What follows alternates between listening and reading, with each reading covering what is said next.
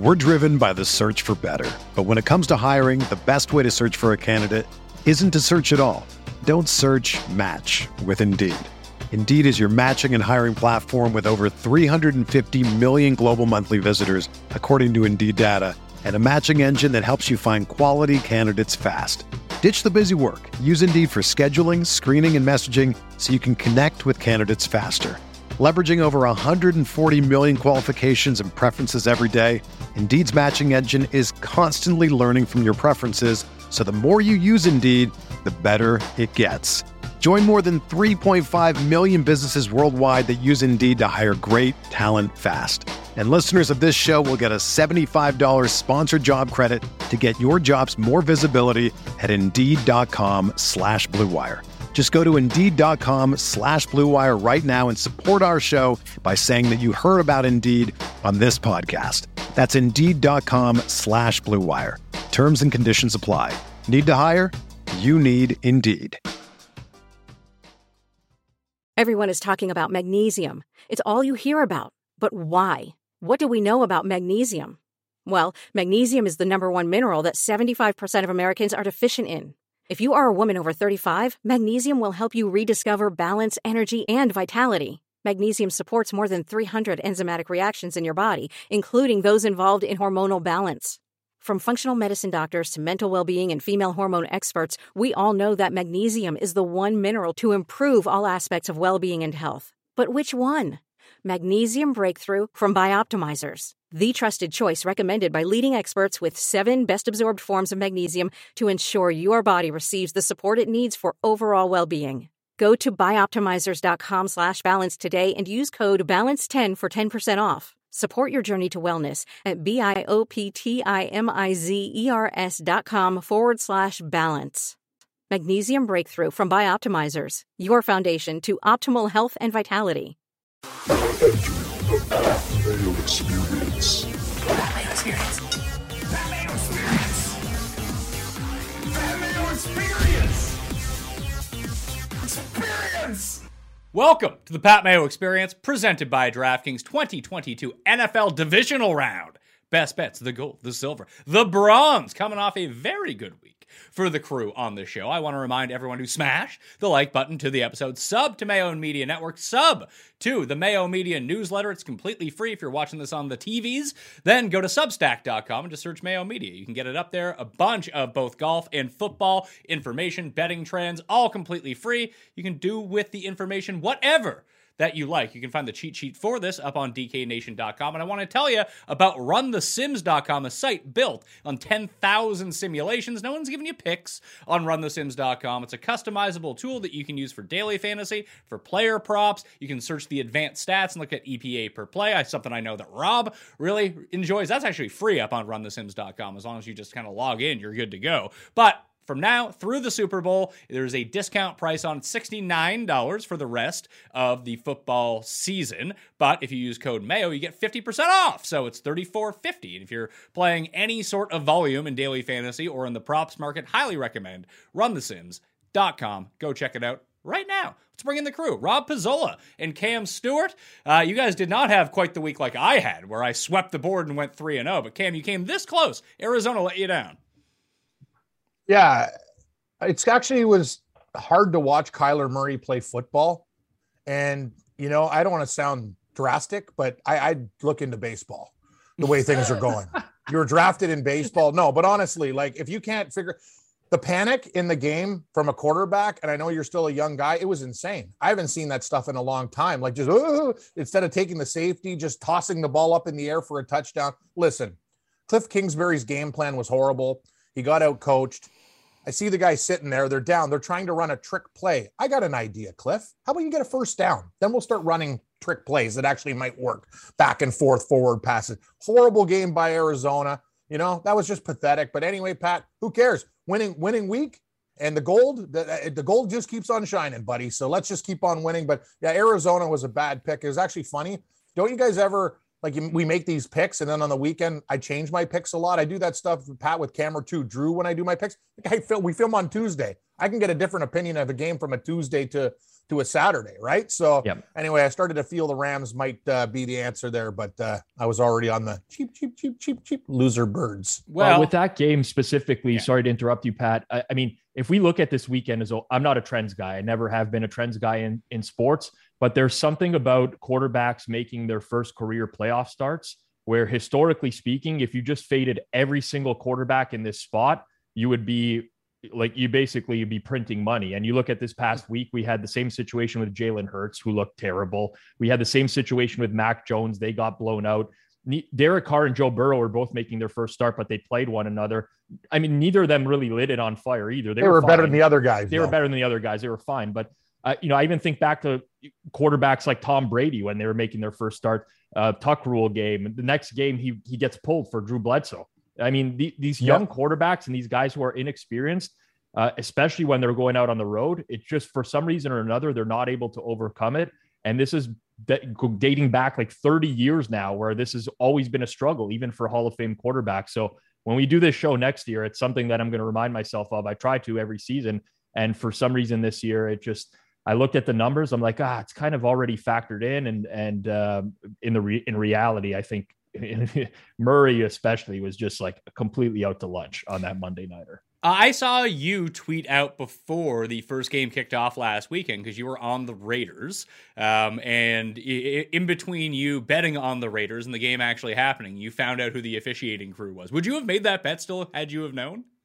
I would have. Um, so I, li- I like to look at the officiating crews every week just so I know what I'm getting myself into. Got a problem with Boger? I do have a problem with Boger. Boger's crew really bothers me. Uh, obviously had brutal. a- an impact on the game. Now, I will say, like, in fairness, that was going to be a touchdown no matter Mhm. what. It's just as a better, you, you're frustrated when you're watching that because there's clearly a rule that stipulates that it, it shouldn't have been a touchdown. So, would it have been fair to Cincinnati? No, probably not. But like, rules are rules. I'm very big proponent of that. I don't know how that wasn't called as a touchdown. I was actually looking at the ref crews for this week.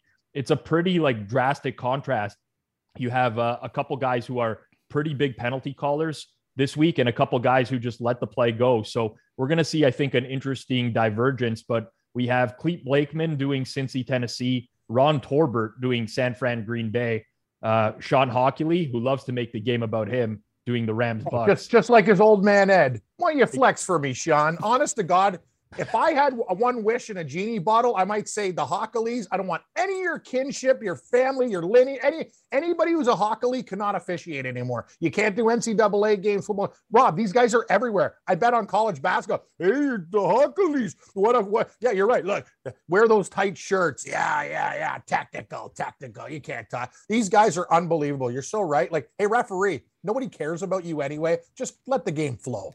Jerk. Yeah, To- to- Hochuli's crew is is calls a lot, but this week in specific, Pat is different because you get uh, like an interspersing of officiating crews. Last week was like, okay, your regular season officiating crew, you're you're officiating this game. So Boger had all the same guys. Now this week, you start to get a few other good like secondary referees that are put onto the crew. So it's it's a little bit different when you're looking at the referee numbers for this week. Is the Cincinnati Tennessee game featuring a refing crew that throws a lot or very few penalties? Uh, Cincy, Tennessee is Clete Blakeman. He is the sixth most penalties in the league. Feel like that's Typically. good good for the Bengals because that that's part of their game plan. Like like it's a part of the Raiders game plan. Now, I, I can break it down by like the big ones are obviously defensive pass interference, offensive holding. Those are the ones I typically tend to look into because a lot of the other stuff is random. Even like roughing the passer, there's not a, a large distribution amongst all the refs. Like, you know, there's not enough roughing the passer penalties. If there's to- a ref in that meaningful. game with Brady Pizzola, we're screwed. You could tell you, So- you, you put a little finger on uh, on TB12, and that's a pass. Like, no offense, the Eagles were lousy, but a lot of those calls already buried them in the game early. It was just Yeah. like it's like these are big calls, guys. Like, come on. The Hochuli crew is doing uh, Rams Bucks, but Shawn Hochuli actually is one of the officials who calls the least roughing the passer penalties in the league. Good. Okay. Now, it, again, like I said, it's very small sample because you barely get any of these calls over the course of a, a season. Like each team gets like four or five of them. But um, yeah, I mean, I, I do like to look at that stuff, Pat. I mean, I it has a very marginal impact on the game, but at least you can blame someone else other than yourself when you lose a bet. That's always nice. That that's really what we're going for here. We we want to bask in the glow and the glory of the winners. And if it doesn't go our way, we want to make sure it's not our fault that it didn't go our way. It's someone else's fault. If you lose a bet, that's always how it works. Exactly. Kliff, it's Kliff King, Kingsbury's fault that Cam didn't cash Arizona. If he comes out with a better game plan, Oh, then Here's the thing, Pizzola. Yeah, You're down. You're, you're you're getting murdered, and the guy's staring at his sheet the way I'm staring at a buffet. Like you know what I mean? Ooh, look, at- look at those succulent cuts at the at the carving station. I, I'm like, dude, you need to talk. And another thing is, say me, you, and you and Pat are on a team, okay?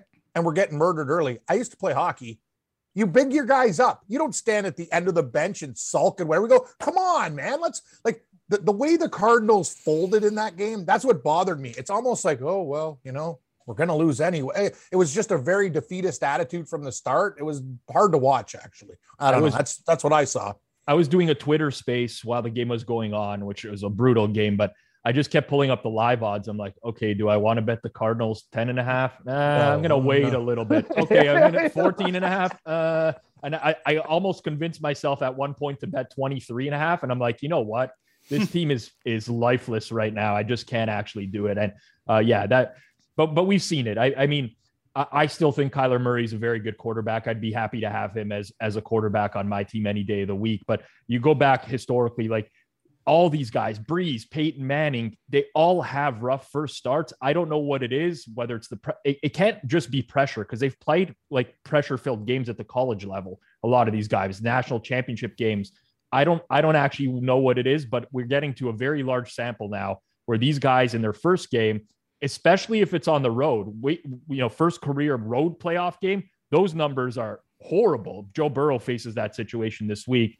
I mean, big game Joe Burrow, by the way. Every big game this guy's ever played, he's won. But that's a, another situation to keep an eye out for this week.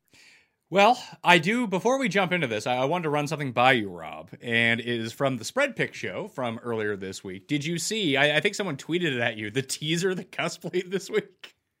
I saw the teaser. I saw a lot from the spread picks show this week because I saw that teaser, which uh, really rattled me because I think there was like three of the five legs were totals, which, uh, and then I saw the the bit on uh, the healthier, uh, him the, the use of healthier, which really seemed to set you off, Pat, when he said that uh, he's been eating healthier. Yeah, it, it, I just don't like the verbiage that comes along with it. That you're eating like a disaster, but you know it could be worse. So I'm eating healthier. Like I just I, I don't like how just say I'm eating not as bad because then at least you're still acknowledging that you're eating very poorly. I think the the use of the word healthier, uh, like I think it's misused by people. I think you have to actually be like you can't say I'm going, you know, I've cut down my burger intake from 18 burgers a week to 15. I'm eating a lot healthier now. That doesn't work. Like it's it, it- there's nothing healthy No, about but I that. but I am eating healthier. When you used to be a person that used to crush everything, and last night I'm eating asparagus and my piss smells like friggin' uh, you know a nuclear yes. power plant. Yeah, that's called eating healthier. I'm not eating any burgers. When you're going from like eating burgers and chicken wings and pizzas and blah, blah, blah, blah, and then we go in and now all of a sudden I'm eating like salmon and vegetables. That's called eating healthier. Agreed. Exactly. Agreed. Exactly. We would agree with you there. You are now you've taken what was a bad eating habits, you've turned them to positive. It's actually healthy. You can use the word healthier. Yeah, But when I you can still go go from- to McDonald's once in a while, though. Sure. like, you know, what I mean? Everyone- instead of going eh, instead instead of plowing every day. Right? Listen, Yeah, exactly. everyone should enjoy themselves, but you, it's not like, Thank you. hey, I, I'm not. I listen. I go to McDonald's every day. I order supersized fries. Now I just order medium fries every single time. I'm eating healthier. It doesn't apply. You're not eating healthier. Yeah, I no, agree. you're I stand with you, Pat. I was very triggered by that. But but, but listen, to to Cust's defense, a lot of people would use that verbiage. Like that's just something people say. I'm eating healthier. They're still eating like shit, but you're eating healthier. I mean, that doesn't apply, in my opinion. So uh, I think that word is misused. I did like that bit though. It was, it was really good, and you were really fired up, Pat. I, I we never really see you fired up on this show um, because you know it's, it's more jovial, I, yeah, I guess. yeah, But yeah, but yeah, when true. you when you disagree with Cust, whew, the anger really comes out. You remind me of Morency a little bit at, at moments there. Well, well, it, it it goes from there are certain people that I can do it with, and Cust is my best friend, so I can yell at him as much as I want. He doesn't take it personally. I would feel bad if I started yelling at people that I knew, or not that I knew that couldn't take it, or I just don't know if they could take it or not. I don't like to just get Huh. randomly mad at people. You know what I mean? Yeah, well, listen to what happened on our show, Pat. I'm sitting there going, "Yeah, I used to go to Leaf games uh, with with my father." Morency goes, "That's why you're an alcoholic." And I just sat there and I go, "You know what?" I laughed my ass off. I was pretty. It was a great line. Like the timing was good. I'm like, "Wow, this guy just called me an alcoholic on the air," and I kind of enjoyed it. It was a good joke at the time. It had great comedic timing. You know what it is with people? I think sometimes we take ourselves too seriously. Like, and that's the difference between uh, girl girls and guys. A lot of the time, girls like they, they don't bust each other's chops like that. It's like, and when a guy fights, you know, you call him up and say, listen, I was out of line that day, except for my friends who still don't talk to each other when they got a night. I went out with Garner and Morency to that uh, awards show. These guys had a fist fight in my room because one of them wanted the bet and they haven't talked to each other in five years. That's different. But most guys can literally, you know, work it out, right? Pizzola, if you have an issue, say, hey, man, I'm out of line. That's cool. But uh, Well- yeah, you, got to laugh at yourself. The world's hard enough as it is. Well, me and you, Cam, have known each other for for over Oh, a yeah, decade now, and- chops. and, and we we bust each other's chops, but we kind of know what the limits are. And when someone crosses the limit, you cross that line, you know you've crossed it. You just like take a step Work back out. and you, you dial it back a bit, and it, it happens. I mean, that's a reality. You, you take so many jabs, but yeah, I mean, me and Cam have been doing that to each other for for a decade now, and uh, it, it takes a certain type of personality to be able to tolerate that. But um, I mean, it's all in good fun, right? At the end of the day, we're just trying to have some fun. Yes. Well, th- th- those types of personalities, I think, gravitate towards each other because you know we- we've lost some friends over the year because we just busted the chops a bit too hard. Couldn't take it. Yeah. Well, It happens. Yeah, they, they didn't want to be sitting around, and the entire like four hours of watching a football game is just people needling each other the entire Yeah, time. There's yeah. some people that just don't like that, and some other people Yeah, are just they, they thrive off of it. Well, they should I- found some new friends then. If they knew they were going into that situation, you probably don't hang out then, right? Anyway, you pick your own battles. I don't mind getting needled. I just my my pet peeve or what I absolutely hate is when somebody's needling me when I'm losing money. That's when I really want to put someone through a wall. Like you know, you're watching the first quarter of a football game and they're like, "Oh, you bet on this team? Like, way to go, Pizzola!" Oh yeah, Like, another yeah, like, exactly, hell Pizzola. Another here. classic. How did you bet on them? Oh, okay, All Star. Like, yeah, yeah, are you living on a golf course? What? So we're never going to lose a bet. Oh, okay, that makes that makes a lot of sense. I love those guys. How did you bet on that team? Like, I took the Orlando Magic one night. People, are, oh, it's like, yeah, dude, bad teams cover sometimes. You moron. It doesn't happen all the time, but yeah, exactly. You get it. after the fact guys, right? Oh, you should have known that this guy was going to throw for five touchdowns. How did you not see that coming? Well, where's your bet, buddy? Did you bet Yeah. on the other side? Yeah, I love my friends who don't bet on anything either. They're just coming in here. Oh, like you're the prof- you're doing this for a living and you bet on this team that's losing by 30 points. It's like, yeah, I mean, they you lose by one point or they could lose by a hundred. Doesn't make a difference. I mean, it's all about the long run for me. But that's that's what absolutely drives me crazy. I'll needle anybody anytime, but when they're losing money on bets, mouth shut. I don't say a word. It, it- it's almost as bad as the victory lap people before anything has actually cashed. Yeah, it just i- if you've actually bet before, you you know how that turns out. You never, you never take the victory lap till the final whistle. That I is s- my biggest pet peeve. And it just tells you you haven't bet enough. Oh, yeah, a winner. Like, you know how many times I've had a horse? I had a horse, Pat. He was winning by like 20 lengths at Woodbine. The horse bucked the jockey, did a somersault over the rail. Like, these things happen, man. Like, you can never cheer it till it comes in. I've been there too many times. Nothing's a lock. It's, I like to do the, I like to do the opposite though, Pat. I like to do the thing where Uh, I'm I done. It's congratulate over. other Yeah. people. Yeah, yeah, their that's a win. cu- that's a Cust move. Yeah, and, it's- and that's not But- right either. Oh, but I only if they're opposite. Congratulate Viktor Hovland on his golf win, and then the guy puts three in there. No, that's what I hate. Pat on Sundays, the old like I knew I had a feeling about Bernd Wiesberger. No, I don't. Please don't do that. I never tweet out because I know Mayo's got money, Gios got money. The golf community, we're betting on this stuff. Don't say anything till it's over. But it works for reverse psychology, I guess. The and it's just a really lousy thing to do. Just let it play out. Come on. I mean, the reality is it has zero impact whatsoever. But I, I feel know, like it. but I, know, I you- feel you- like it does, times. though. You say that, like it does. but It I, does. I feel like Cust actually has real curse powers. It, it's happened too much. I I feel agree, like I actually do too. I mean, listen, maybe not at the Cust level, but I've done this many times before where I've tweeted people congratulating them on wins where I'm on the other side and then I get my side to come back and win the game. So I listen, like it happens a few times. So you Such always remember those. Move. Brutal move. I hate that stuff. I mean, that's listen, so bad. You, the it's thing so is, bad. You would know because you know Pizzol. You don't you don't tweet until the end of the game. If nobody does it, Billy the doorman does that too in our pool. He's like, these stupid bunches of losers. I can't believe we take that team. And well, all of miraculously, the Lions came back and, uh, and won the game and covered. Like, I, I get it. I think it's a psychological thing people do because when they're, I- I don't, I, I don't want to get into it, but Pat's right about Cust. The he does that have I'll- mystic power. I'll say this, Cam. I actually, and this is the honest truth, that it's not me backtracking. I never have the intent of doing it with like, oh, I'm gonna, you know, try to reverse mush this and figure out like get another alternate outcome of the game. I do it when I literally feel like my team is defeated, and I'm like, okay, you know, you had the right side, good stuff. But uh, yeah, I don't feel sorry if my team comes back. At, at the end of the day, I want to win money. If we could all win money together, that's great.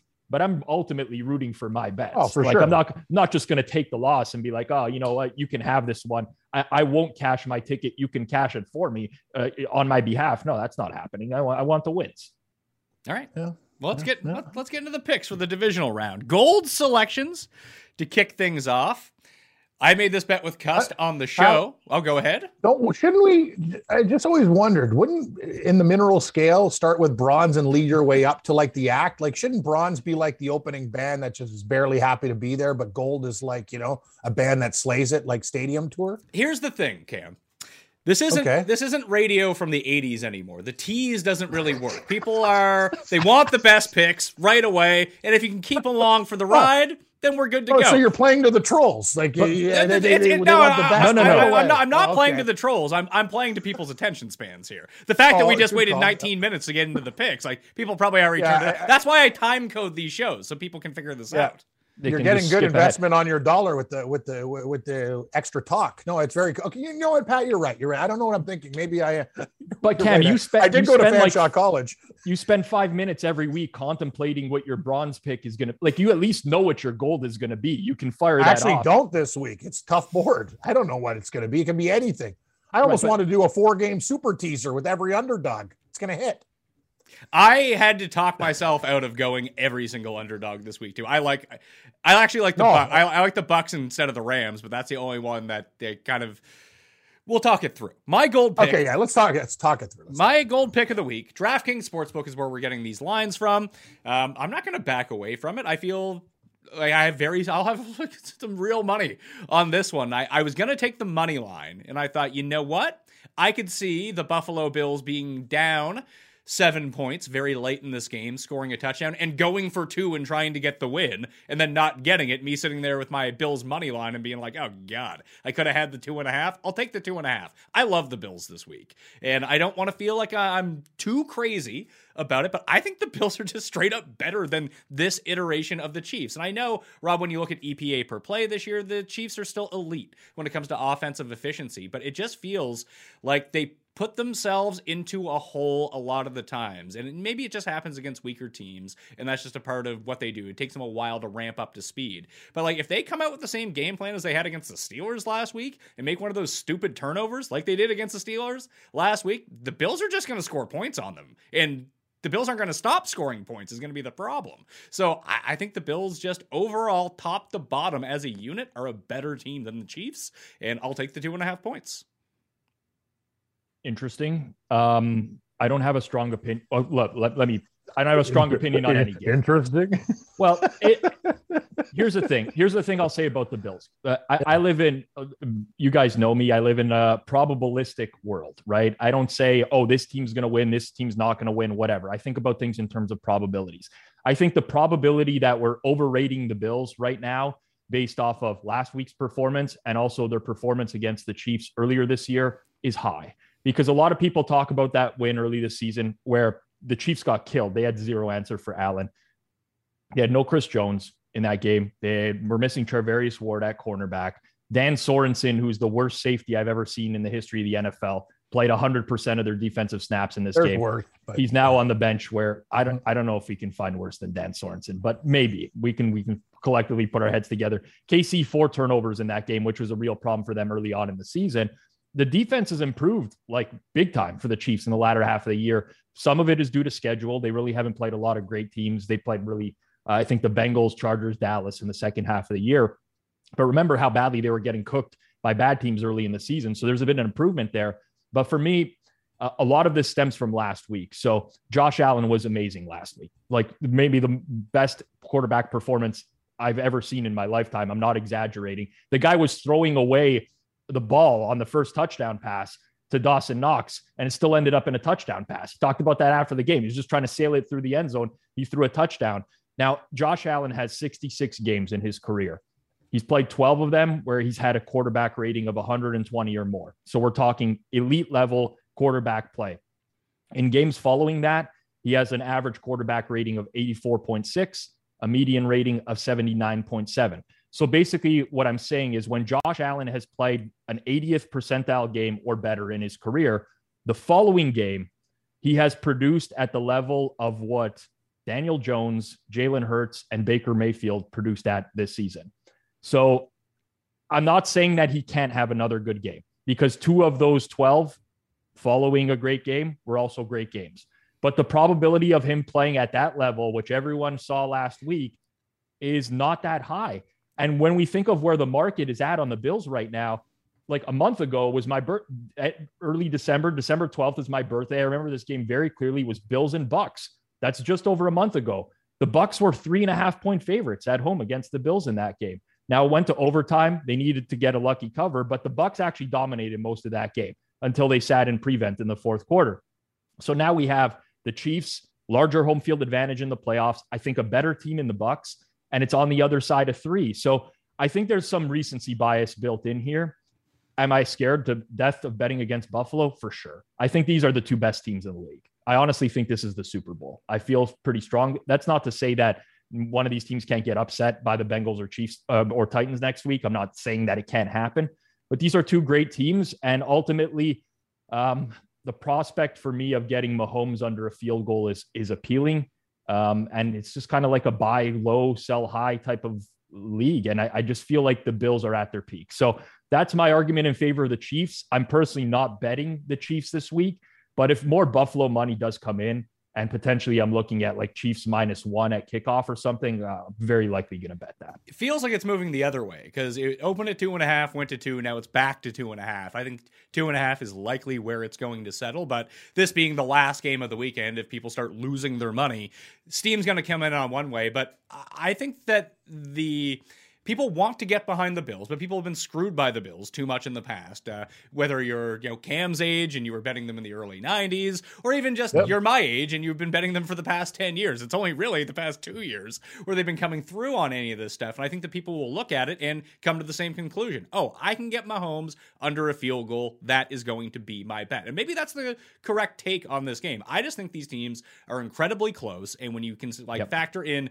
defense, when you factor in special teams, and and the fact that I mean the Bills have played some really bad games this year, but it's not really against the teams that you would think. Against all the good teams that they've played, they've showed up. They've showed exactly, exactly.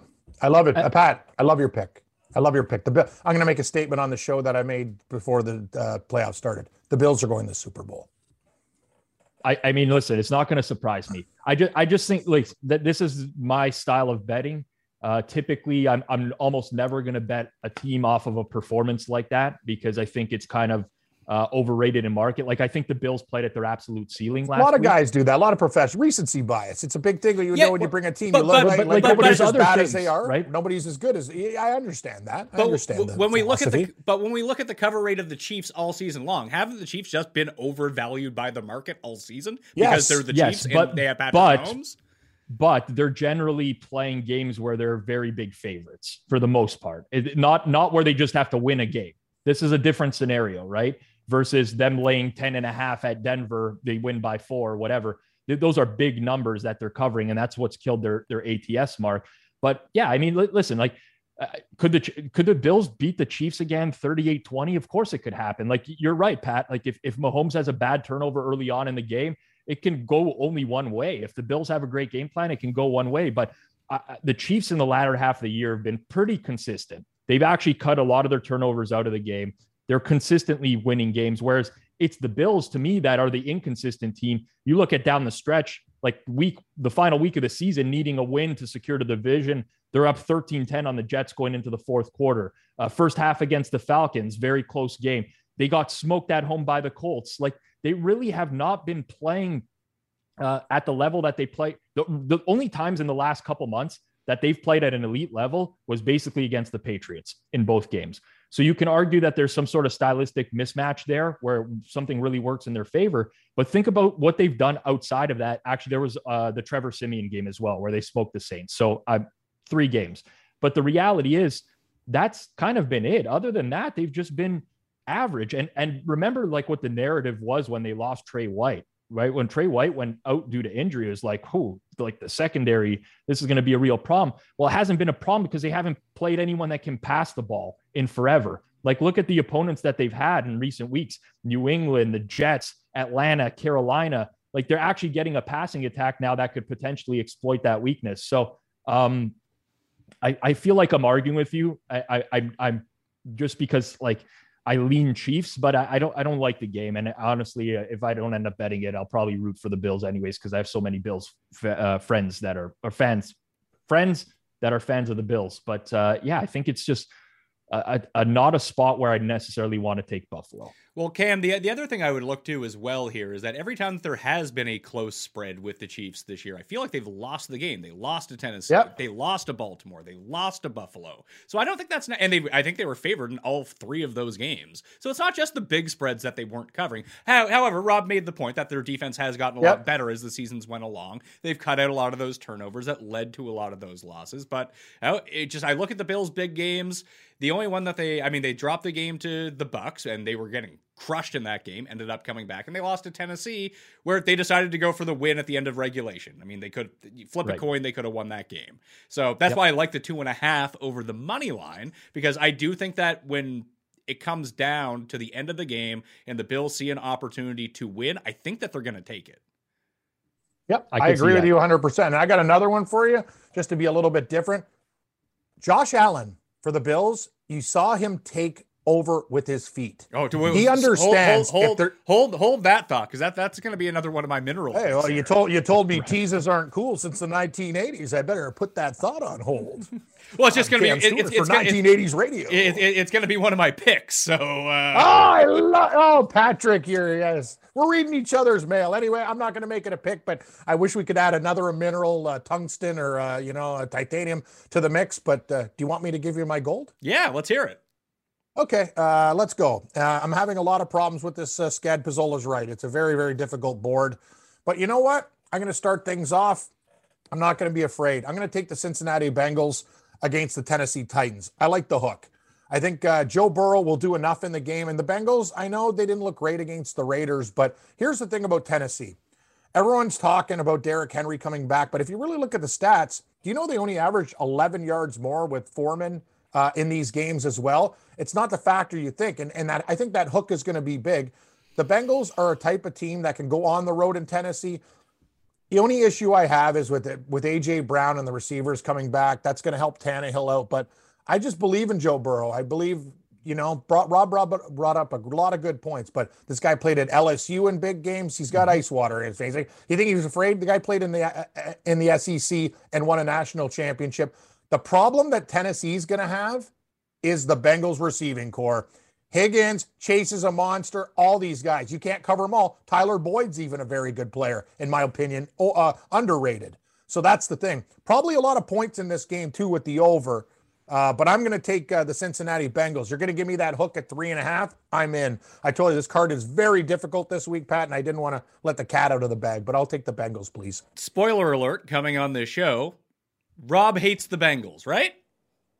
Um, I think three and a half is the right number.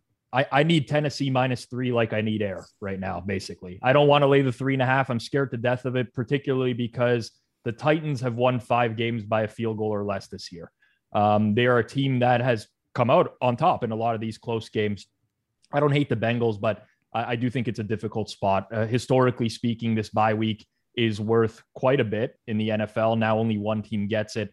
Uh, Cam made a great point. It's not Derrick Henry back in the lineup that necessarily changes things for the Titans. It's just having healthy wide receivers. Yep. Because if we actually look at weeks one to eight this year, when they were all on the field together and being Derrick Henry, AJ Brown, Julio Jones, Ryan Tannehill was actually number one in the league in EPA. The offense was top 10 success rate. Then you look at week nine onwards, where he started to get the Henry injury, Julio Jones hurt. Uh, Julio Jones is not the same as he was one, once was before, but he draws some coverage, and AJ Brown as well. And the Titans basically became a below average team at that point.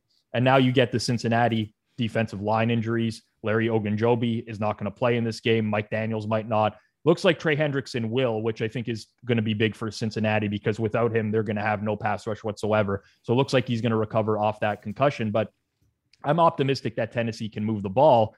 It's just a matter of whether or not they can basically run out the clock like they have been on a lot of teams this year. And Cincy's pass offense is just too scary for me in Back order for me to, open. to lay Back three and a doors open in this game all day. I think. I- I- and just to add to it, like eh, if if you just think about pure pricing, right? Tennessee was a three and a half point favorite at home to Miami a few weeks ago. Cincinnati's a lot better than Miami. Now you obviously have to account for the players coming back for the Titans, some injuries for the Bengals, the bye week, but it's hard for me to get there. Like I I, I cannot lay three and a half with the Titans. I'm I'm not doing that.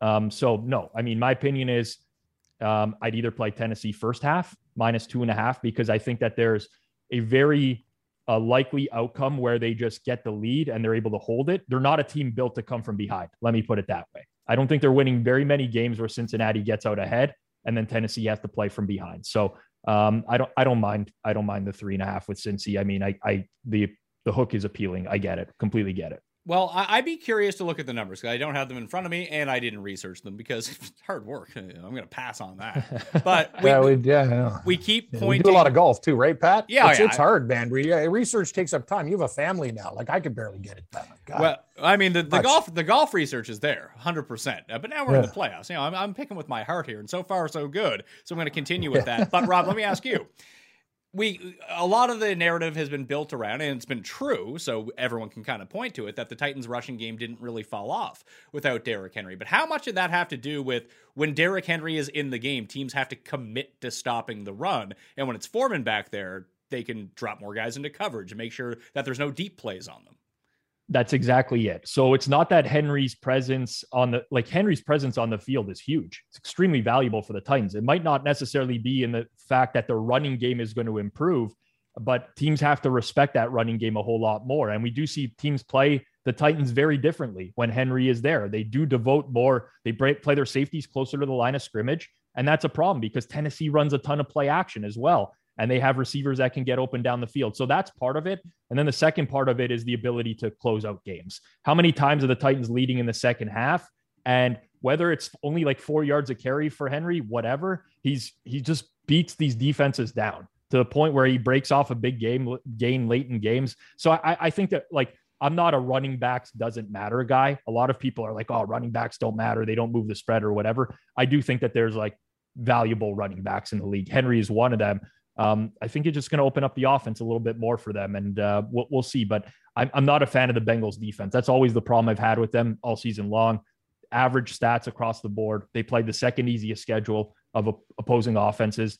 I have zero problems with Burrow. I love Joe Burrow. Think he's great. Think the wide receiving core is great.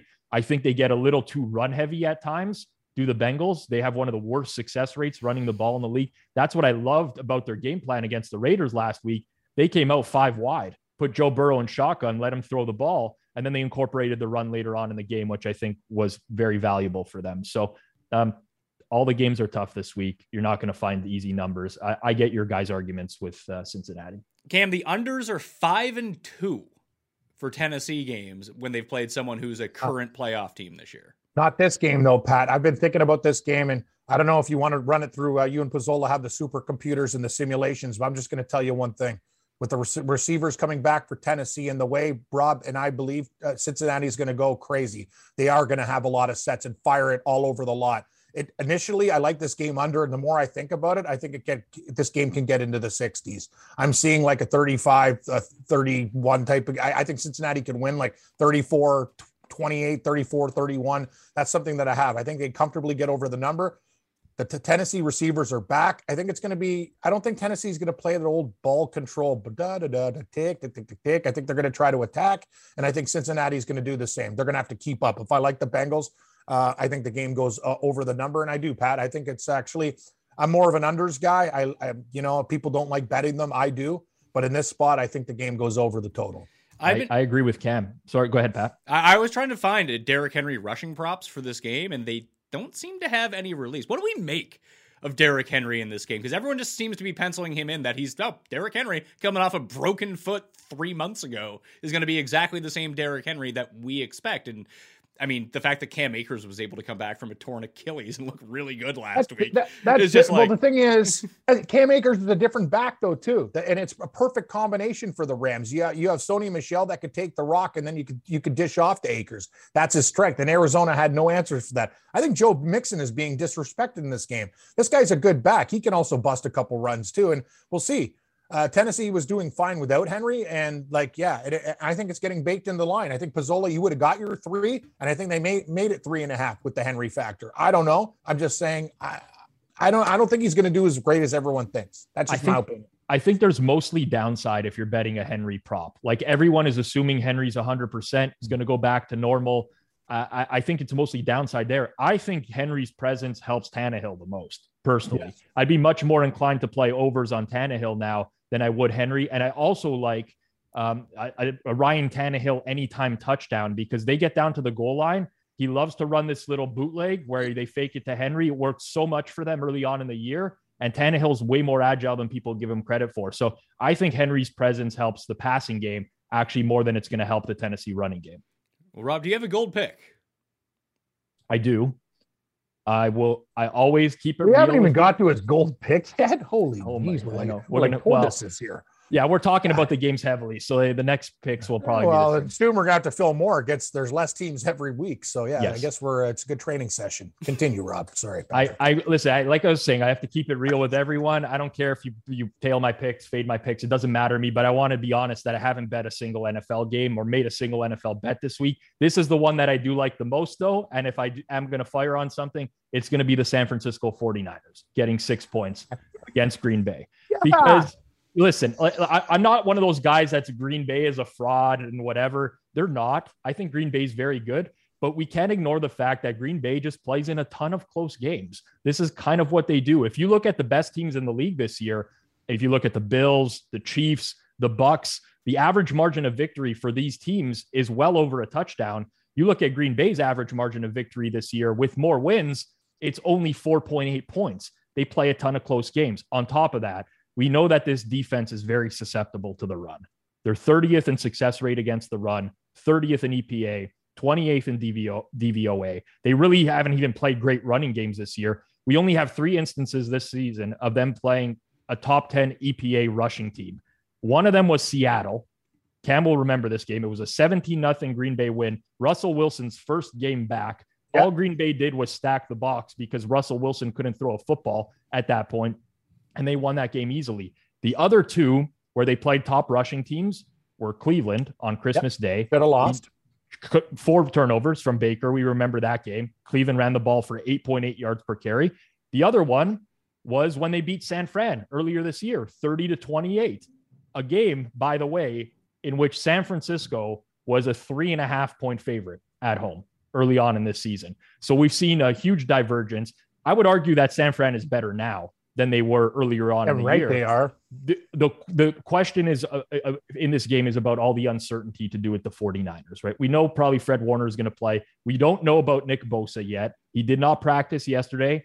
That's not trending well for a concussion. And we have all the Jimmy G shoulder stuff. Oh, you know, he, he's in danger of missing this game. I personally don't buy it. I really don't. He played last week. He might have that backbreaking turnover at some point in the game or whatever. That's the only issue, Pizzola. That's why I didn't make it gold. I don't want to get the cat. Pat must hate me. He's like, this guy. Oh, actually, no, you, you told me before. We don't care about teases anymore. Thank you. I love San Francisco the same way, Rob. And I'm going to tell you something. If Jimmy G doesn't make a stupid mistake or a pick six, they can win this game outright. I'm just going to tell you the matchup is not good for the Packers. I, I agree. I, I like my brother's a Packers fan. I asked him before the playoffs, like who you want to avoid, and the, like uh, this is very, it's kind of garbage of me saying this, but they don't. The Packers fans don't want to play the 49ers. That's Of course the they don't. because they 49ers go are tough. and several years. I mean, we have a 49ers playoff beatdown of the Packers the year that they went to the Super Bowl as well. It's been a tough matchup for the Packers just because they don't ta- like they they don't have guys that want to tackle. As as lame as it sounds, they just have not been a good tackling team going on years now. And the 49ers running game has just evolved. Like The week three, when they played, Trey Sermon was the running back for the 49ers. They did not run Deebo Samuel at all at that point. It's just such a different offense for me altogether. So I think it's going to be a close game one way or another. I think six points is just way too big of a margin between these two teams. And another point, sorry, Pat, just one more. They used George Kittle as a blocker against Dallas. Wasn't even a part of the game plan. Like, not even a part of the game plan. And if not for San Francisco just letting the Cowboys linger, they could have murdered them. And the Cowboys, despite what you say, and McCarthy being a tool, and two team. possessions means two possessions, and their coaching staff, horrible play calling, everything. The San Francisco 49ers went into their house and they slapped them around. Everyone thinks this Rodgers going to like flick a switch and destroy these guys. I'm with you, Rob. I think I, San Francisco's my dark horse to go to the Super Bowl against Buffalo, and I'm sticking to my guns as well. Well, we all want that to happen. I think we, we, we have financial investment in the Niners making the Super right. Bowl. Yes, we do. At this point, doesn't doesn't the league? And one thing is, the league likes Tom Brady. I know I use these stupid things I think about. Aaron Rodgers has pissed off a lot of people this year with his COVID stuff, and I know the way the NFL works. It's like maybe he won't get the benefit of the doubt. I know that the Green Bay Packers are a popular team, but this guy's basically giving a big fu to everybody in, in this league. He's like, screw you guys. Uh, you know what I mean? And I, I, wouldn't be surprised. San Francisco 49ers, they got a good fan base. I'm just going to say he's not going to get the same type of calls that Tom Brady and the Bucks are going to get. So I think that's something we have to think about as well. I know it sounds insane, but uh, it's true. Hmm. Uh, I hear a lot of uh, crickets and uh, tumbleweed well, coming out there, but uh, anyway, yeah, well, no, I get it. Go, I, go Niners. I, I, assume the Niners are going to be your silver pick plus six. Yes, I just yes, I, I love everything about this game. I think they could actually go in and win. I think I'd look for Mitchell over props. I, I think, uh, and another thing people were talking, what about Deebo Samuel? You can line him up in so many different ways. Yeah, the Packers, they don't like the tackle. That's bad news. Everyone thinks Aaron Rodgers and these guys are just going to absolutely lambaste them. And I'll tell you one thing Shanahan isn't a dope. He's not like Mike McCarthy and stuff. He's having going to have a game plan, a plan B, a plan C, and a plan D because he does his homework. They're going to be ready to go. And San Francisco's tough in the trenches. I hope your toes okay, Rodgers. Don't worry. Pizzola, if Bosa and all these guys play, they can get pressure on the quarterback. I know Green Bay's lying. They got some young guys there. I just don't think this game is what everyone thinks. Pat, I was going to make it the gold, but I like the Bengals. I'm glad we're on the Niners. Six points is too many. The line has gone up. I'm going to tell you, though, probably wait. People are just going to smash Green Bay if it's under a touchdown. I think you maybe get San Francisco at six and a half, get the half to seven, whatever. Go to Bet Stamp. Rob will tell you where to go. He'll guide you. But give me San Francisco. We're getting six right now on the show. Let's rock. I agree with you that there's mostly downside with the betting the 49ers now because if Bosa gets ruled out, the money will come in on Green Bay. Yes. If anything, anything, if if Jimmy G is another do not practice today or tomorrow, line probably move. I want nothing to do with Trey Lance. I'll well, be honest with well, you. Like, how, how it, much do you think that line movement is? Let's say Jimmy G is officially ruled out. I expect him to mm. play, but let's just say he doesn't. This line is at six right now. Packers Trey Lance seven and a half. You think it's only a point and a half? I think it's more. More. Eight yeah, and a half tops yeah, and again, we'd be throwing we'd be throwing Lance into the uh, the fire as in, in the rookie quarterbacks in the playoffs as well. So that kind of fits the the trend that I was talking about earlier. But I think only Green Bay money at that point doesn't get to ten, but in between eight and a half, nine, nine and a half, somewhere there. I don't think that Trey Lance would be an abject failure in this game because I think that Shanahan Shanahan's goal in this I, game is to run as much as possible. And at least with Lance, you could just take the ball out of his hands and just let him run.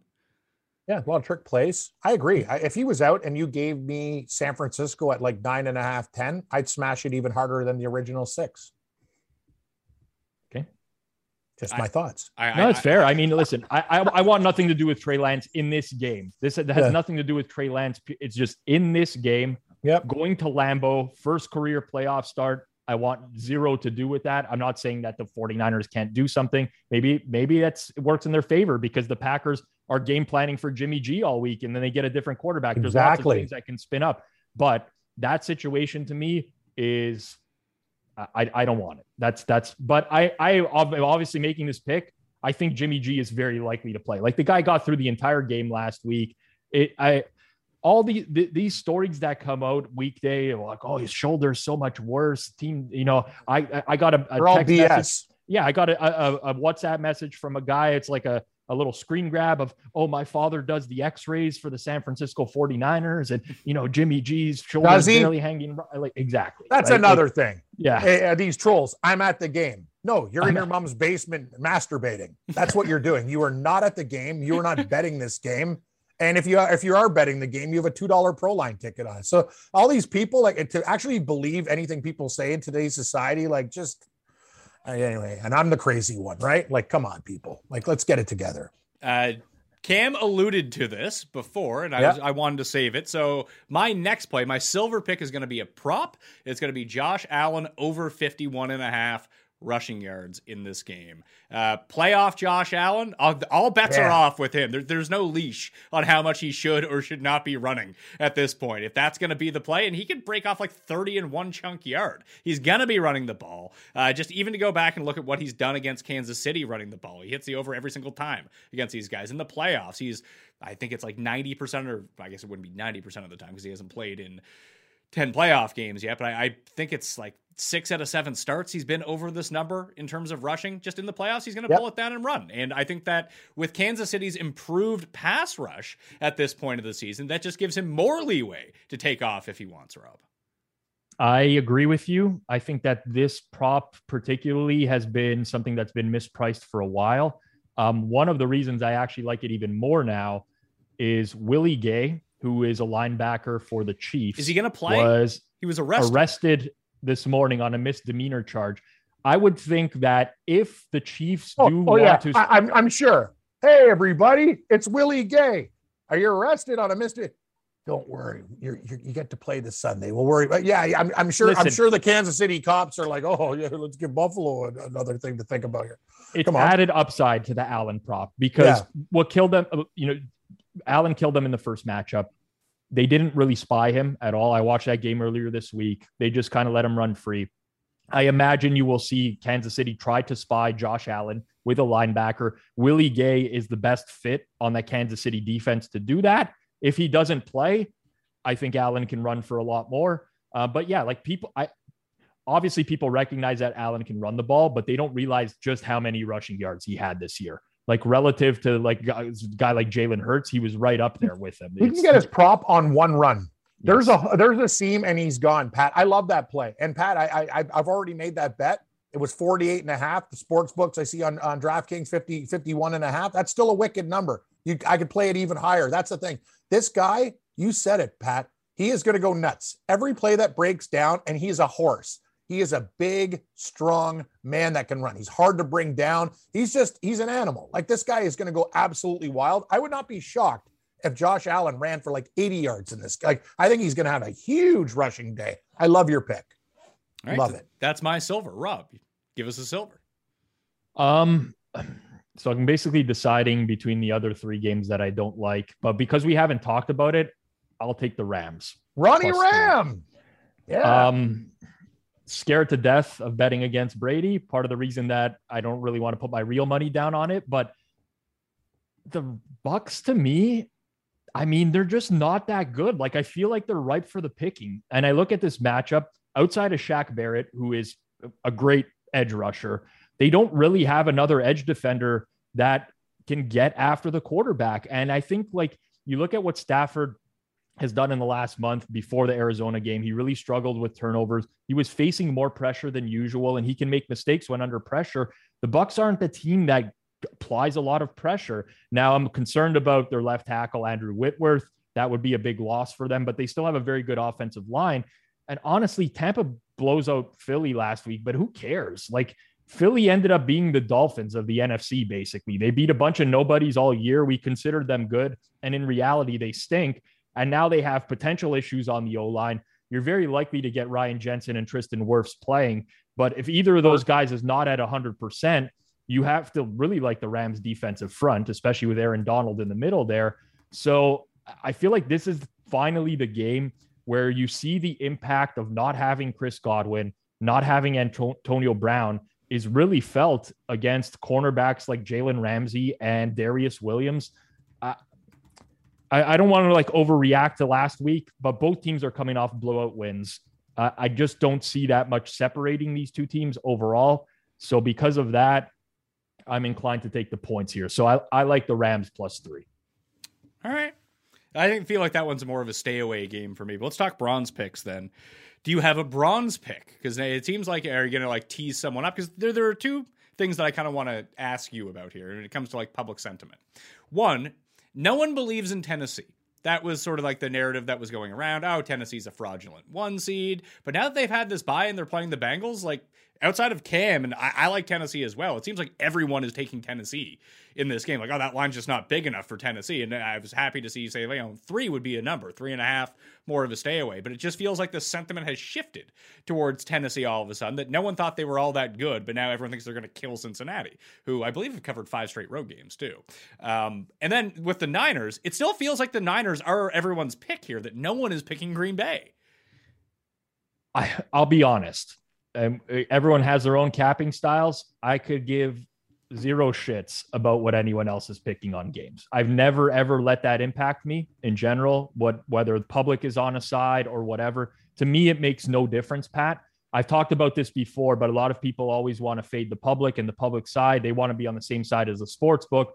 The problem is that the sports book is getting plus 110 because someone is betting into them. If you want to be on the same side as the sports book, you have to pay minus 110. So it's not apples to apples. That's the challenge I've already had. So I don't know. I don't look at what consensus is. I don't ask my friends. I don't I don't even know if the sportsbook numbers that they provide to these sites in terms of bet percentages are even accurate or what that includes. I don't think they and, are. Yeah, and it doesn't even matter to me. Like if if a bunch of people are are betting, if 80% of people are betting at a square book, and when I say square, I'm talking like a recreational book, I it, the, I only care about like people who actually have influence and where they're betting and I honestly don't even care about that all that much either. So that's just my opinion on it. It's always always has been. I shouldn't say always has been. It's something that uh, just maybe five, six, seven years ago I, I stopped caring about, and uh, it worked to my benefit because I think oftentimes it just keeps you off of plays that you really like because you're like, oh, everybody likes this play. Well, I mean, it can still be the right you, side. You can't you can't argue the fact though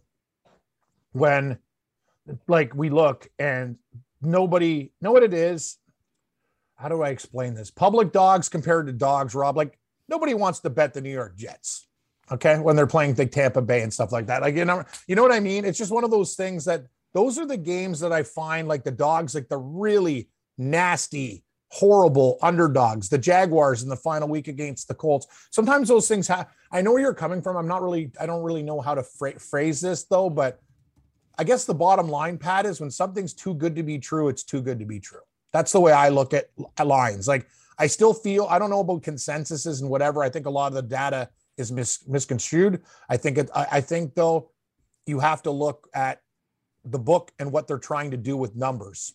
They try to get you. I feel in certain certain sides. That's my opinion. I could be wrong, Rob, but you know what I mean. Like instead of posting a four, they'll post a two and a half, three, and people like jump on it. That's when they get you. It's almost like you're seeing the stranger in the van with the candy. You got to avoid him. He's gonna he's gonna kidnap you. You don't want to go get the candy. Don't let him open the door. Just move along. Go to the store. You don't need to talk to the weird man. That's what I'm thinking. Now, well, like the, the, I, I, I, can, up, I would say I would push back against that because I don't know anyone who wasn't on San Francisco last week. Everyone was on San Francisco last week. A lot of people were, yeah, more than actually. I know some people that bet Dallas, Pat, but San Francisco was a public dog. There, there were, it doesn't happen all the time. I'm just saying when when nobody's i don't know. It's it, it's it's tough now. There's so many people gambling. I know there, I, there was I, someone I, that did a, a oh, study ahead. on the there's someone who did a study on the publicly backed underdogs and i think they used the data from the last decade. So um, I, I, don't know how far back they went but something about how um, if you faded publicly backed underdogs you would win at a 53% clip.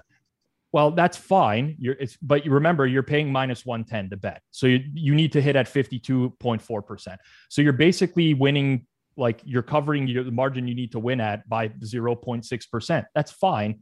I mean, you're slightly profitable, but for me, like I can't, I can't do what I do.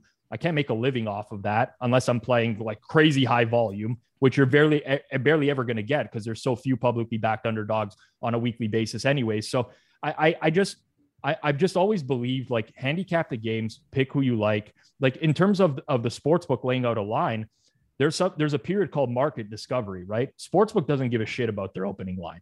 Literally, some of these sports books are hiring guys out of university for thirty thousand dollars a year, putting them on the trading team. They put out an opening line with a two hundred and fifty dollar limit, even a five hundred dollar limit. They're not getting any liability on that game. They can take hundreds of bets and then they're just going to move it to where the whatever the bets are coming in on. Do they get to a point where they feel that they're confident in the line? They can up the limits a little bit more. So I, I, I don't like I- I think oftentimes we just we think about sports books and it's like we give them way too much credit is what I'm getting at. Like they're trying to bait people, they're trying to do this, they're trying to do that. The reality is, I mean, I've I, I've been I've consulted for offshore gaming groups before. I've been on you know the Kahnawake Native Reserve off of Montreal. I've worked with a Oh, yeah. trading team during the Super Bowl, watching them literally live trade the Super Bowl. Nate's These guys were drink. They, they they had 24 beers each on site. No one knew what was going on. Liabilities through like we just are giving them way too much credit. Is what I'm getting at. So um, you kind of see those things personally, and you're just like, why? Like, why do I give these people credit? It's me against this. Um, I'm just I'll, I'll I'll trust myself at the end of the day. it wasn't so much that uh, in terms of publicly backed dogs or anything like that. It was more just the narrative shift around what Tennessee is from last week to this week all of a sudden. I think it's just more of an indictment of the Bengals than anything else. It just feels like no one believes in the Bengals, that they're not good, I do. that they're going to get killed in this game. And I kind of disagree. I I feel like the Bengals are this year's Bengals are last year's Bills. That's how it feels to me. That Meaning? meaning that they're going to get to the AFC Championship game and just be there, and then they're going to get smoked Yes, next week. Yes, versus Buffalo. I love it, Patrick. Yeah, you, you see, you're, you're, I'm reading your mail like big time today. I, anyway, And, I'm, and- I'm on the Bengals. And It's Rob, tou- Rob it's a tough pointed, game. Rob pointed it out too, though. Like, I mean, you can just flippantly say that Burrow's never lost a big game, but like, I think that people severely undervalue how good Joe Burrow is. I see. I don't. I think he's amazing, but I think people think he's amazing. Like I- they, I, I, I, don't- Then why don't people believe in the Bengals? Ever like the, this Um, entire year, Bengals are frauds. I'll tell- Bengals are frauds. I'll tell you But why some- I don't but believe some, in the But Bengals. sometimes a great quarterback can overcome a shitty defense or a terrible defensive line or an off. We saw Peyton Manning do this for years. we did. It's a little bit of a different game now, but you're you're right. Great quarterback play can overcome a bad defense. Plain and simple, offense is worth more defense and it's more repeatable in the NFL. So yes, I always trust good offenses more. The only thing I'll say in regards to this is people are forgetting how good Tennessee's offense was as well when they had their complete plethora of weapons on offense. Like Ryan Tannehill was outperforming Joe Burrow when he had his full complement of offensive weapons this year. That's not an opinion, that is substantiated by data and fact. So, from that side of things, I, I can see, I think maybe um, the, the conversation is like, needs to be flipped on his head on its head in terms of I don't necessarily think people are disrespecting Cincinnati. It's more so of okay, I they think that Tennessee is going to get back to the level that they were playing at before they got all these injuries. That's just my opinion. The only thing I'll say with the Bengals and why personally my numbers has struggled to get to where they are is because they are getting docked quite a bit defensively for having played a very very bad schedule of opposing offenses.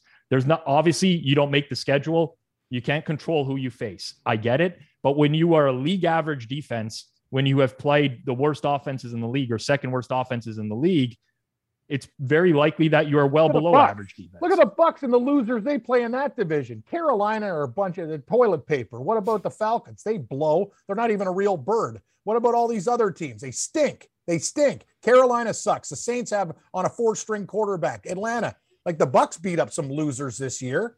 the Bucs played the fifth hardest schedule of opposing. You got to be kidding me. Yeah, they played some good teams, but they get to beat up on their division mates pretty easily. Sure, but you got to balance it out. Like they played Dallas, they played the Rams, they played uh, New England, they played Indianapolis, they played uh, Buffalo. Like they've played very Yeah, they're good. They played good team. I'm just saying they're, divi- they're okay. Yeah, no, you're right. That was I'm just fr- frustrated. I can't. I wish, only- we could do, I wish we could do six picks this week. I, I like so many things. All right, The well, team keep, that's played the worst offenses was Denver, by the way.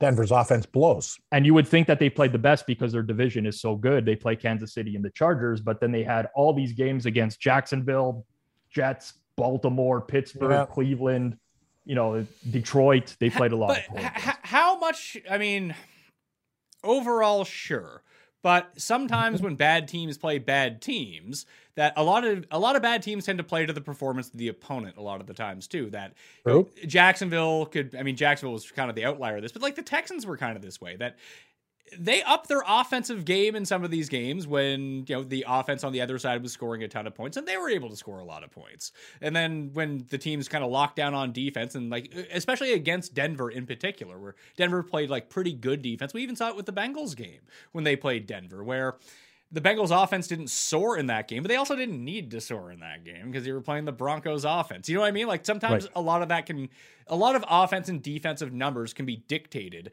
by the opponent you're playing. Like you brought up the Browns game from earlier against the Packers that they average 8 yards per carry. True, but the Packers were also up by like 21 in that game at one point. Right. Fair enough. Um, yeah, I mean, listen, let, th- th- none of this is an exact science, right? Context matters for sure. You bring up the Houston Texans as an example. If you played Davis Mills uh, when he was on the road, he stunk on the road this year. When he was at home, he At put home, up much better numbers. So that's Yep. going to fact like you know these things factor into the equation overall. Um, yeah, I listen. I, I'm not a. I, I just need to clear the record because I I actually like people think I'm a Bengals hater. I don't hate any team other than the Cowboys division. I You're hate the Eagles. I Bengals hate the hater. You they're- don't fit your formulas. I bet the Bengals more than I bet against them this year. I was profitable betting on Bengals games this year. So the Bengals hater thing is not what it, it's about my number versus where the market values the team. That's overall what it comes down to. In fact, if I'm looking at this game this week and why I get to three and a half, I'm exactly on market. So it's not like I hate one of these teams or I love one of these teams overall. But in previous weeks, I just couldn't get there. And it was probably on the basis that I um, think that their defense is worse than it actually is. And in, in particular for this game, I do think defensive line injuries are a major issue when you're playing Tennessee. I think that's one of the spots where you don't want to lose players, especially in the middle of your defensive line when they're getting their stud running back back. So that's where I'm at there. I don't hate the Bengals. In fact, I have a my first NFL game was the Cincinnati Bengals. I have the ticket right up there, which is very faded. Uh, Jake Delhomme versus Carson Palmer, a very small win for the Bengals at home. So please, Bengals fans, I don't hate your team. There we go. There we go. Bronze picks. Cam. Bronze Pat, can I, can I do something insane Sure. for fun on the show because Yeah. it's the playoffs? Yeah. 13 point teaser, what we're baby. doing. Like, Let's go. You've already taken my Josh Allen thing, and I'm betting that with you. I'm betting the Bills. Everyone knows that. And I love Ron Ram. Those are the picks. Basically, I love every underdog this week. Let's rock. Are you ready, Pizzola? Are you ready for this one? And he's going to tell me, yeah, it could be a stooge move, but you know what? Sometimes I gamble for fun. Like that's who I am. I like to have a good time. And this is a party, four team, 10 point teaser. Four, four teams. Are you ready? Bengals plus 13 and a half, Niners plus 16, Rams plus 13, Bills plus uh, I got 11 and a half, but on DraftKings where we get 10 and a half. Put that in your pipe and smoke it. It's perfect. I'm like the underdogs. I'm putting them all there, Rob. I know teasers are for turkeys, but I don't care. We're having fun this week. That's my teaser. All I- the underdogs jacked up. By the way, I I the one game that I'm really on the other side of you guys on is that Bucs game. I think that you said like the the the buying high on the Bills, and you might be right about that. I think the market hmm. is buying high on the Rams right now because they. You think that? Do you think Possible. Tampa Pat wins by more than 13? I could see in that it. game? Yeah, I could see it because Really? Stafford might throw two pick sixes the other way. Bra- Brady's not going to go full Kyler Murray against the Rams. That's anyway, true. I know. I don't Although want to- Brady went full. I Brady went full? Kyler Murray in a nine nothing home loss. This like it's the NFL. It's the NFL. Like anything can happen. Yeah. Um, this obviously, if you want to tease games, his, historically speaking, this is the best weekend of games that we're going to Yes, face all year. It's yes, there's a lot of talent parity in these games, so I I can. Un, I mean, I don't love the teaser, but I will root for you, Cam, in a bunch of close you. games. Um, because you're a friend of mine, and I don't cheer against my friends. Pat, we've been doing this all year. We're having fun. It's the playoffs. We're gonna we're gonna mix it up. That's the thing. I noticed like we do picks. You did a prop, and I'm gonna do a super teaser. I know, and honestly, the math is probably saying you know one of these teams might get throttled, but I don't think so. I'm doing the teaser, and I'm sticking by it. So that's a, Thank that, you. that- that's a ten point teaser for you. Yep, four gamer, and the juice isn't that high because it's uh, not like one of those 13 point teasers where you got to pay like 30 percent. It's less because it's it's 10.4 teams. So you got that again. I got the Niners uh, at uh, sorry, the Bills at 11 and a half, but it would be 10 and a half. So it would be Bengals 13 and a half, Rams plus 13, San Francisco plus 16, Bills plus 10 and a half. Let's party. Four pick tail. No, uh, let's see here. Yeah, let's see. What does that pay? It'll pay like one fifty, I believe. It's the plus money. Or no, it'll be. Let's see. Now I'm looking at the the the 13 point teaser would be minus 140. So Yeah, no, mine's way less, way less. So it might even be even money or plus. Yeah, so it'd be it'd be right around even money. So yeah, let's go. Excellent. Thank you. Yeah, Rob. I'm there. Rob, bronze play.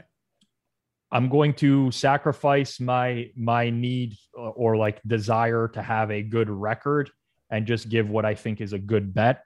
And I'll kind of like combo this, but we talked about this earlier. Tannehill I'm anytime to- touchdown.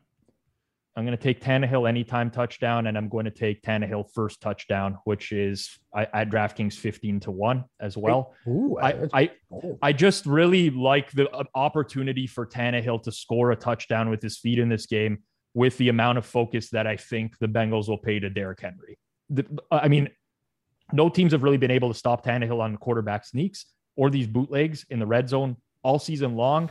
Um, I like it. I mean, I, I, I the the current price on anytime touchdown is probably in the three to one range. I'm Yeah, trying to pull it, up for it's- you right it's now. pl- plus 300 Tannehill anytime touchdown, 18 to one first touchdown. amazing. Split half unit on each, and let's let's try to have a party. I, I think that's a good bet.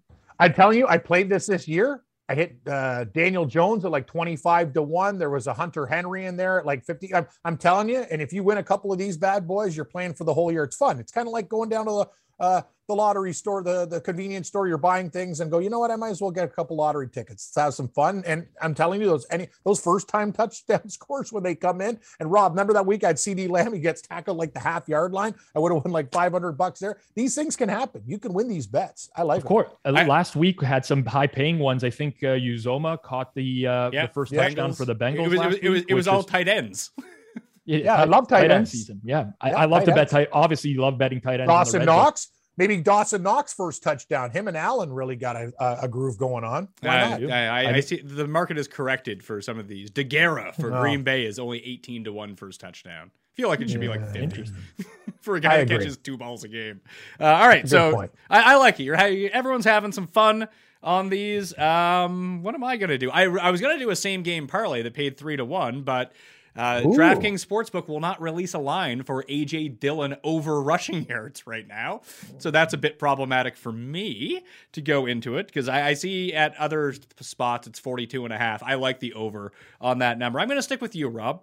Uh, you're going, I'm not going to get as, as crazy as you with these big payouts, but I'm just going to take Ryan Tannehill over 14 and a half rushing yards. Four of the first five go. weeks of the season when they had all three of their main studs healthy Brown, Julio, and Henry. He went over that number, not even close, four out of five times. So I think 14 and a half is a really good number for Ryan Tannehill. I'll try to keep the record intact. I'll try to pull us along in case he doesn't end up scoring a touchdown. He gets tackled at like the half yard line or something like that. I do think that the 14 and a half comes through. So Ryan Tannehill over 14 and a half rushing yards will be my bronze selection of the week. I like this though. I mean, it's not going to reflect in the record if you hit Tannehill first touchdown, but it would make your bronze picks very winning, Rob, for the year. And you are the only one with an over 500 bronze picks record. You're nine and 10. Cam and I are both nine and 10 this year. So net for next year, basically, I'll take whatever my bronze pick is supposed to For be gold. and elevate that to gold. So we, we got a process for next year. But yeah, listen, I mean, I think this is a great weekend to have fun. Obviously, bet responsibly. Don't you don't want to become a problem gamer or anything. But there's lots of options for us to bet this week. And uh, I've never been a guy that's about the betting record. I just care if you're bringing the cheddar home, and if you can hit a three to one or a fifteen to one with a small bet, you're laughing. So um, I, I think I Yeah. think those are very valuable bets. Well, there's and tell you betters out there, there's no need. I'm going to tell you from a guy that experienced a guy with ninja stars in his room, thought he was going to tie me up and like kill me. And like honestly, it was like a bad movie because a guy that I lived with, we hit a 14 game NBA parlay. He had seven thousand dollars. He left town. Uh, I got stuck with his gambling debt. I hooked up the guy. He goes, "It's your problem. It's your friend." Uh, we met up to pay. He was actually nice to me. He didn't do those things, but when I opened up the drawer and saw the money and I saw the weaponry there, I go, I got big problems right here. I had to, I had to deal with this guy's debt, who I never met again in my life. See, moral of the story, kids, don't play on credit. Like they're, they're sports books now. Put in your money, get it linked up to your bank account. I've been in situations where I thought I was actually could be very, very hurt. Uh, the thing is, there's also a misconception. Nobody wants to kill you. If you're dead, you can't get money that you owe the person. But there's no need for a bookie nowadays. There's just none. You can go do it yourself, and uh, yeah, get them, get some accounts going, and uh, have fun with it. Anyway, I'm just going to give you a life lesson. I've been in big trouble before. I've been in situations where uh, it got kind of scary. So don't let that happen to you when you first get into gambling. I'm very interested in this and, and understanding this. So you opened up a drawer full of money, and there were also ninja stars in the drawer. No, there's yeah. Well, the guy was like martial arts. Yeah, no, it's just a drawer. Like and the guy had loose. as well? Yes, he had loose money. It was the weird, like Rob. I went to this guy's apartment. It was like by the Greenwood OTB, like that sketchy area. Whatever. Mhm. He was the bookie that I was dealing with. Okay. So I open up, there's like just what, like hundreds and fifties. There's a ninja star, there's knives. And I'm thinking they're going, wow, I owe this guy money. And I hit the money, but the guy that I lived with did not pay the man. Do you understand? Do you understand what I'm saying? So you got stuck with the debt. You got stuck with it. yes, but he And, understood and you were scared this guy might take out the, the nunchucks. yes, but and- he but he understood the story. It's just like, listen, Cam, like you know what I mean. You're a good guy. You- You're not some kind of snake, but you Payment get plan. scared in those situations. Yeah, payment plan. Meet the man. Payment plan. Kids, don't get on a payment plan. And I'll tell you, I've seen every Pizzola knows. We've been in any type of situation, known a lot of people in the industry. Just keep it nice, keep it clean. Get an account, have some fun. There you go. only wager Lessons. with money that you have. I've learned the hard way. Oh yeah, I remember. I like Everybody talks himself into, uh, you know what? How can I possibly lose this game again? Oh, How- you, how- you can. Oh, you and can. the worst You is can- when you lose like a twenty thousand dollar bet on like a missed extra point or something. These things happen. They happen. It's it's almost exactly like my my friend who enjoys to go and play blackjack with his blackjack strategy of well, if I lose the first hand, I'll just double my bet the second hand. There's no way I could lose. That's eight- actually the- there- there's no way is the there's no way I could lose eight hands in a row and have no money left. Pat, it's actually Uh, that's unbelievable. Actually, the way to do it properly, since we're doing a gambling show, I'll give you a blackjack tip. You start with an increment, you win, you leave a little bit out, more, a little bit out, more, a little bit out, more, a little. Like that's it's kind of like a bankroll. You, you you don't you don't lose and then put more money out. No. That's the opposite of what you should do. Mart- Hey. Martin Galing for blackjack is one of the dumbest things ever because when you're losing, it usually means that the the card can like Is the deck against is in you. the dealer's favor. Yeah. It's against you. So now you're putting out even more money when the deck is working against you. You leave it out when you're winning. It's a very simple concept. You win, you leave more chips out. You don't go, oh, I'm feeling at this hand. Yeah, it might work once in a while, but over the long haul, you'll get. Yeah, Oh, I'm, get put, I'm putting all my money in Bro. play. I, I'm really I'm really feeling blackjack on this one. Let's go. yeah, I'm feeling blackjack. All right, that will do it on the Pat Uh. Mayo Experience. Cam, tell everyone where they can find you over. Oh, it's at sportsgrid.com. But how often? Because Yeah. it feels like it's 24 hours a day with you. Yeah, no, I, I do updates from four to six uh, on Scotty Farrell show. Gabe Morency and myself, you guys might remember us from the old score days. We're on from six to nine. It's called uh, Game Time Decisions and In Game Live. We make some bets and then follow them in game as well. This weekend, I will be doing so. Go to Sports Grid, check it out. I'm on the Rams game uh, this week. Gabe always gets the Bills game, so he's doing the night game. So three to six thirty with my Irish friend uh, Kevin Walsh from Brooklyn. Good kid, big wrestling fan. We'll have a lot of fun, and we do a lot of in-game betting during the game, and hopefully the Rams uh, Bucs game is a good one. Go Rams! Mr. Pizzola, BetStamp, are you doing your Twitter spaces this week? Maybe a Periscope that I don't know about?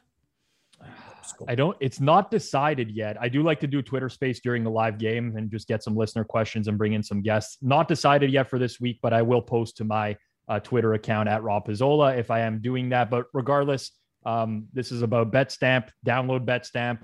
I mean, we're growing pretty rapidly right now, which is great, but it is a great betting utility. The bet link feature that we have now, where you can just place bets at your sports book, we automatically import them into the app and run some analysis on them, has been very useful. And uh, sooner or later, we're going to get Cam on there as well. It's just a all you need is a username and a password, and you're in for First, BetStamp. first free things to first, use. Pizzola. Like I got into Pat's fantasy golf league, and I'm successful. I found a way to do it. So one baby steps at a time. Baby Baby baby, steps. steps. All right. Just think of a good password, Cam. Make sure you got some numbers and some, you know, Some- some symbols. alphanumeric characters, some symbols. Oh yeah, I love that. Yeah, capital each must have a capital letter, a Yeah, number, and uh, right. an exclamation point. Yeah, yeah, I get it. Thanks. How And many by the way. Cam, How many we do? Yep. we do not have a reCAPTCHA on the site, so you're not going to have to click where the stop signs are or the motorcycles or the Don't trains. you find that annoying? Like, why do they even do that? I am not a robot. Like, what's the deal? Like, It's just to, it's me- to prove that in. you're it's to prove that you're not a robot is exactly why they, okay. they want you to click that you're not and then prove it. Three things I'm going to leave you guys with to think about for Yes, next Pat. week. One, Yeah.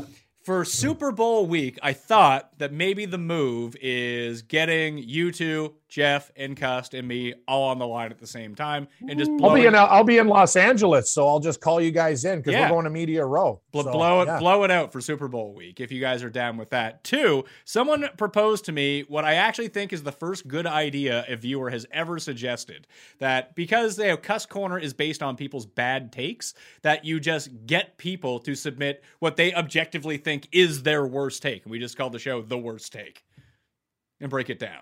Like someone like said, that. someone said Uber, but the guy's example was it's Uber, but instead of having the guy drive you, you drive the guy's car. and I don't then, like it. And then Cust said, "That's a good idea." I kind of like it too. Actually, That's horrible. It's a horrible idea. it, it is, but I think it would be fun. Anyway, I'm just uh, we're, we're in a fun mood now. We're taking uh, sometimes betting and all life's too serious. We just we need to have some fun. We've been living in a pandemic for two and a half years. I'm just looking for uh, anything to get some laughs because it's uh, tough times out there, Pat. And the third one is you guys really got to rack your brains. I'll show, shout this out to the viewers as well. Is once Yep. football season ends, I mean, we don't need to do a show weekly, but maybe a show monthly. Maybe come up with a concept for that.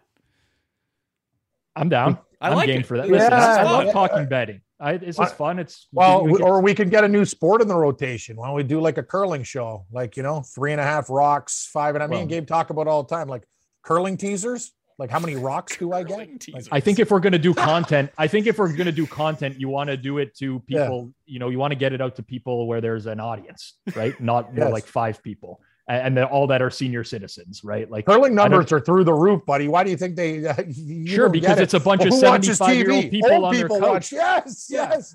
They're not on YouTube the all day. These, it's not the same demographic. You'd be surprised. Pat's Pat's granny told me she knows how to work her bank apps. They're, these seniors are a lot sharper than, than except for my mom who still writes checks. I'm telling you, like they're they're quick. They're maybe quicker, maybe we can figure they? out something for the Olympics to talk. We can just randomly Actually, talk about the Olympics. There now we're talking. No, we, we do Olympics pick show. Excellent idea, Pat. You're on the ball. So start restart start running your model for biathlon, Rob, and we'll be good. I can tell you this: I will not spend a single second modeling the Olympics, um, but I'm happy to talk about it. I am a big Olympics fan. I enjoy just the, the entire thing. Well, uh, uh, uh, Olympics betting, from what I can tell, just really boils down to people's preconceived stereotypes they have about certain countries. Like, oh yeah, of course Pretty this much. guy is good. He plays this sport, and he's from this country. Of course, the Dutch are going to win the speed skating, like they always win the speed. Skating, No, but right? the, the, the it, it, it- Norwegians always win the one with the the the, the gun and the Right, this is preconceived cross country. notion. What This is biathlon? the- Are they crushing it? And but Yeah. you would be surprised. A- a- An up and coming country in field hockey, India. Don't sleep on them. They're good. Is, isn't that in the Summer Olympics?